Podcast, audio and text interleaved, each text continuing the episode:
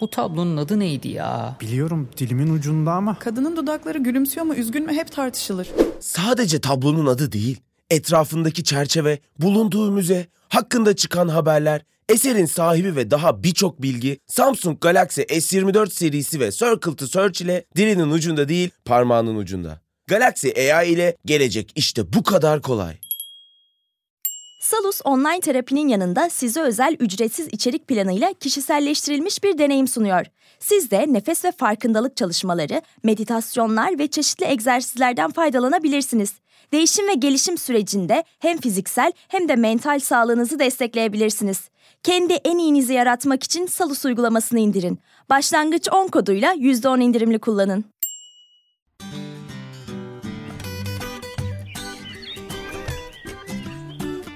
Yasemin Gül Manolya, Nilüfer Menekşe Fulya, Lale Çiğdem Açelya ve daha niceleri.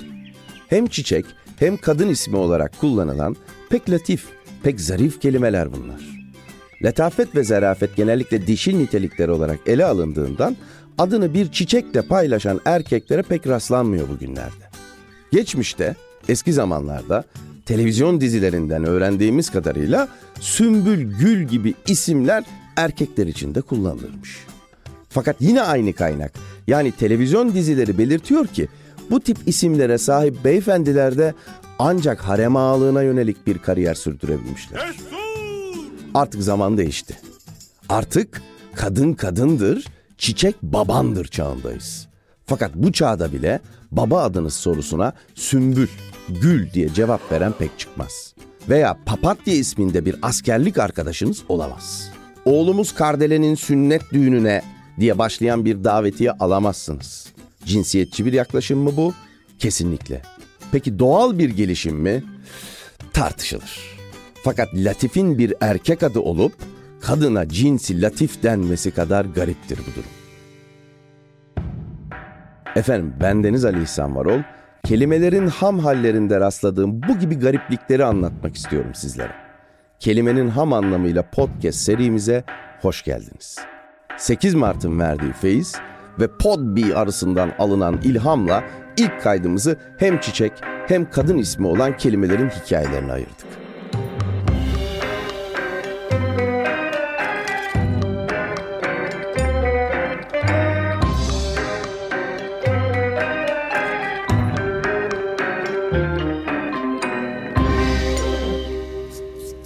Bunların ilki olan Nergis aslına bakarsanız bir erkeğin adından doğmuştur. Efendim dilimize Farsçadan girmiş Nergis. Fakat hikayesini öğrenmek için Yunan mitolojisine uzanmak gerekiyor. Anlatılan da şu. Bir peri kızı varmış ki adı Eko'ymuş. Pek çok talibine yüz çevirip Narkisos adında bir avcıya vurulmuş. Meğer aynı zamanda gönül avcısıymış bu Narkisos. Yüz vermemiş pericağıza. Kurum kurum kurulmuş. Reddedilen peri kızı ağlıya ağlıya kendini kayalara, dik yamaçlara, yalçınlıklara vurmuş. Özü uçmuş, hıçkırıkları uçurumları doldurmuş. Adı gibi Eko olmuş, Yankı olmuş. Olimpos eşrafı da çok kızmış bu işe. Demişler Narkisos'u cezalandıralım kendi zehriyle. Avcıya bir su birikintisinde kendi yüzünü göstermişler bir güzel. Görür görmez aşık olmuş kendisine müptezel. Eko gibi o da günden güne erimiş ve sadece kendini seyrederek ömrünü tüketmiş. Ve büyük ihtimalle kendi yansımasına yönelik bu bağımlılığı da narkotik kelimesinin çıkış noktası olmuş. Kesin mi? Hayır kesin değil. Hatta hikayenin yabani nergislerden geldiği de kesin değil. Her ne kadar hep su kenarlarında açıp sanki kendilerini seyreder gibi başlarını suya uzatsalar da bu hikayenin ilhamını yabani nergisler mi vermiş bilemiyoruz. Bildiğimiz tek şey ırmak ilahı Kefisos ile arındırıcı suların bekçi perisi Lirupe'nin oğlu Narkisos aşağılık karakteriyle narsist sözünün tanımlamasıdır. Nokta. İşte size masal da olsa etimolojik bir gerçek. Ama her çiçeğin etimolojik hikayesi Nergis'inki kadar çetrefilli ve onunki kadar net değil. Yani bir ismin hikayesine dair çok daha basit çözümleme çalışmaları yapmak mümkün. Ama çözdüm işte budur demek zor. Mesela baharın müjdecisi, kırların doğal süsü çiğdem çiçeğini ele alalım. Her ne kadar kaynaklar birbiriyle çelişse de çiğdem ismini basitçe hecelerine ayırıp bir çözümlemeye varmaya çalışabiliriz. Çiğ, eski Türkçe'de yaş, nemli demek. Keza gecenin serinliğiyle yoğunlaşan su damlacıklarına da çiğ, y harfiyle diyoruz değil mi? Çiğdem işte bu sözcüklerin ardına eski Türkçedeki dam son ekinin gelmesiyle türetilmiştir. Ama ısrar da etmeyiz bu konuda. Çünkü çiğdem isminin iğde ağacından geldiğini söyleyen kaynaklar da var. Olabilir. Çünkü iğde ağacının bahar aylarında açan sarı beyaz renkteki çiçekleri de gerçekten çiğdeme çok benzer. Ben yine de çiğdemin sabahı örten o ıslaklıktan yani çiğden geldiğine inanmak istiyorum. Bir kere daha estetik. Diğer taraftan da zaten dilimizde çiğ anlamına gelen iki kadın ismi daha var. Biri Farsça ve düpedüz çiğ demek olan Jale. Diğeri yine Farsça kökenli olan Şebnem. Hadi Şebnem için de aynı hece ayırma yöntemini kullanalım. Şeb, Şebi Aruz, Şebi Yelda tabirlerinden de hatırlanabileceği gibi gece demektir. Nem ise malumunuz ıslaklık.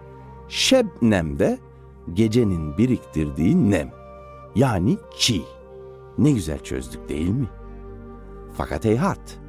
Aynı formülü şebboy çiçeğinin adı için kullanırsak şebboyun da anlamı gece kokan olmalı.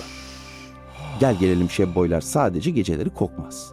Geceyi kokusuyla dolduran ve bu özelliğiyle tanınan çiçekler malumdur. Yasemin ve Melisa. Bu ikisinin gece hayatına benim hanım hanımcık şebom yetişemez ki. Olmaz. Velhasılı kelam ortada bir karışıklık var değerli dinleyenler. Ve bizim formülümüz de o karmaşayı çözmeye yetmiyor. Zaten bu yarı cahil kardeşiniz de etimoloji konusunda formüller verebilecek çepere sahip değil. Kusura bakmayın. Ama yarı cahilliğin verdiği cesaretle şunu da belirtmek isterim ki bu işlerde kurala, formüle pek bakan yok zaten. Kimin hikayesi daha ilginçse onun dediği doğru kabul ediliyor. O zaman buyurun size kadınlar ve çiçekler başlığı altında anlatılabilecek en ilginç etimolojik hikayelerden birini aktarmaya çalışayım. Şimdi küçük bir ara verelim. Çok bekletmeden konumuza geri dönelim. Sence gelecek nasıl olacak? Gördüğün her şey hakkında anında bilgi sahibi mi olacaksın? Gecenin karanlığında çok uzaklarda bir baykuşun kanat çırpışını hemen önündeymiş gibi mi göreceksin? Ya da duydukların senin için dönüp bakabileceğin notlara mı dönüşecek? Şimdi cebinden Samsung Galaxy S24 Ultra'yı çıkar. Bunların hepsi işte bu kadar kolay. Çünkü Galaxy AI ile yapay zeka çağı başladı. Galaxy S24 Ultra ile gelecek seni bekliyor. Salus uygulamasında klinik psikologların yanında online görüşme yapabileceğiniz farklı uzmanlar da var. Çocuk gelişim uzmanı, diyetisyen veya fizyoterapist. Bu sayede değişen ihtiyaçlarınıza uygun beslenme, egzersiz ve sağlıklı yaşam rutinleri oluşturabilirsiniz. Salus uygulamasını indirin ve başlangıç 10 koduyla %10 indirimden yararlanın. Detaylar açıklamalarda ve salusmental.com'da. Efendim, hikayemizin baş kahramanı Orkide. Bir zamanlar zengin çiçeği diye anılırdı, şimdilerde daha erişilebilir oldu. Zengin çiçeği olarak anıldığı dönemlerde ülkemizde sayısız yabani orkide türü yaşardı, şimdilerde çoğunun nesli tükendi. O zamanlar biz salebin orkideden yapıldığını bilmeden fincan fincan içerdik.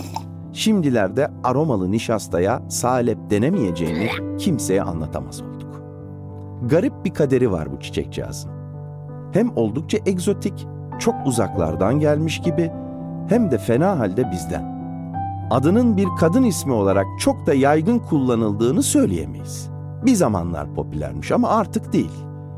2018 Aralık ayına tarihlenen kayıtlara göre Türkiye'de orkide ismini taşıyan sadece 388 kişi yaşıyormuş. Çok az değil mi? Ve inanın bu durum tamamen Yeşilçam'ın suçudur. Sinemamızda nedendir bilinmez orkide ismi doğumdan sonra verilen değil de pavyona düştükten sonra alınan bir isimmiş gibi lanse edildi. Dedim ya, garip bir kaderi var bu çiçekcağızın. İsminin etimolojik hikayesi de kaderi kadar garip. Orkide kelimesi Yunanca orkis kelimesinden türetilmiş. Orkis ise, lütfen sıkı durun, testis anlamına gelmektedir. Evet bildiğiniz testis, erbezi, haya, hüsiye, mebiz, yumurta. Bir tane daha var, onu söylemeyeceğim. Nasıl olmuş da böylesine zarif bir çiçeğin adı bu organdan gelmiş derseniz de yanlış anlamazsanız köküne bakın diyeceğim. Bazı orkide türlerinde görülen bölünmüş yumru yapısı böylesi garip bir ilhama sebep olmuş. Çiçeği çekip köküne bakanlar aa tıpkı şeye benziyor demişler ve ismini koyuvermişler. Daha tuhafı da var. Salebin orkideden yapıldığını söylemiştim ya. Aslına bakarsanız orkideler salepgiller familyasındandır ve Arapçada orkideye verilen isim de Hüsası saleptir. Salep Arapça tilki demek. Hüsası salep dayanamayacağım söyleyeceğim artık tilki taşağı demektir efendim. Şaşırdık değil mi? Asıl şaşırdığım konu ise nasıl olmuş da testis anlamındaki bir kelimeden doğan orkide çiçeğinin adı kadın bağının adet pedinin jenerik ismi olarak yoluna devam etmiş. Değerli dinleyenler, itiraf etmem gerekirse konuşmamı bu konunun üzerine türlü şakalar, türlü kelime oyunları yaparak bitirmek isterdim. Orkitin var en zor günümde sloganı bile koca bir mavra konusu olabilirdi. Fakat konu testis olunca yapılan her şaka sizlerle kurmak istediğim nezih bağı gevşetecektir. Gevşetmesin. Ne kendimi ne sizleri bu duruma düşürmek istemem. Öyle olmasın. Şimdilik başka kayıtlarda yeni yeni etimolojik hikayelerde coşmak üzere vedalaşalım. İşimize gücümüze bakalım. Arada da çiçekleri koklamak için kendimize zaman ayıralım. Bu arada bu seneki 8 Mart Emekçi Kadınlar Günü'nü hep birlikte sahiplenelim. Belki böylelikle dayanışma kelimesinin tam anlamı güzelce yerleşir zihinlerimize. Aklımıza da başımıza da güzel şeyler gelsin efendim. Hoşçakalınız.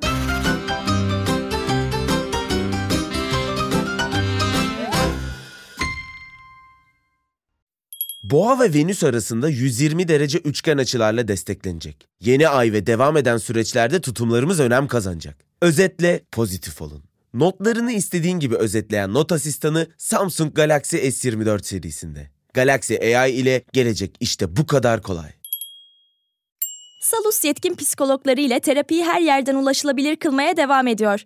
Yaşam tarzı değişiklikleri, adaptasyon sorunları, yalnızlıkla başa çıkma gibi konularda online terapi desteği için Salus uygulamasını indirin. Başlangıç 10 koduyla %10 indirimli kullanın.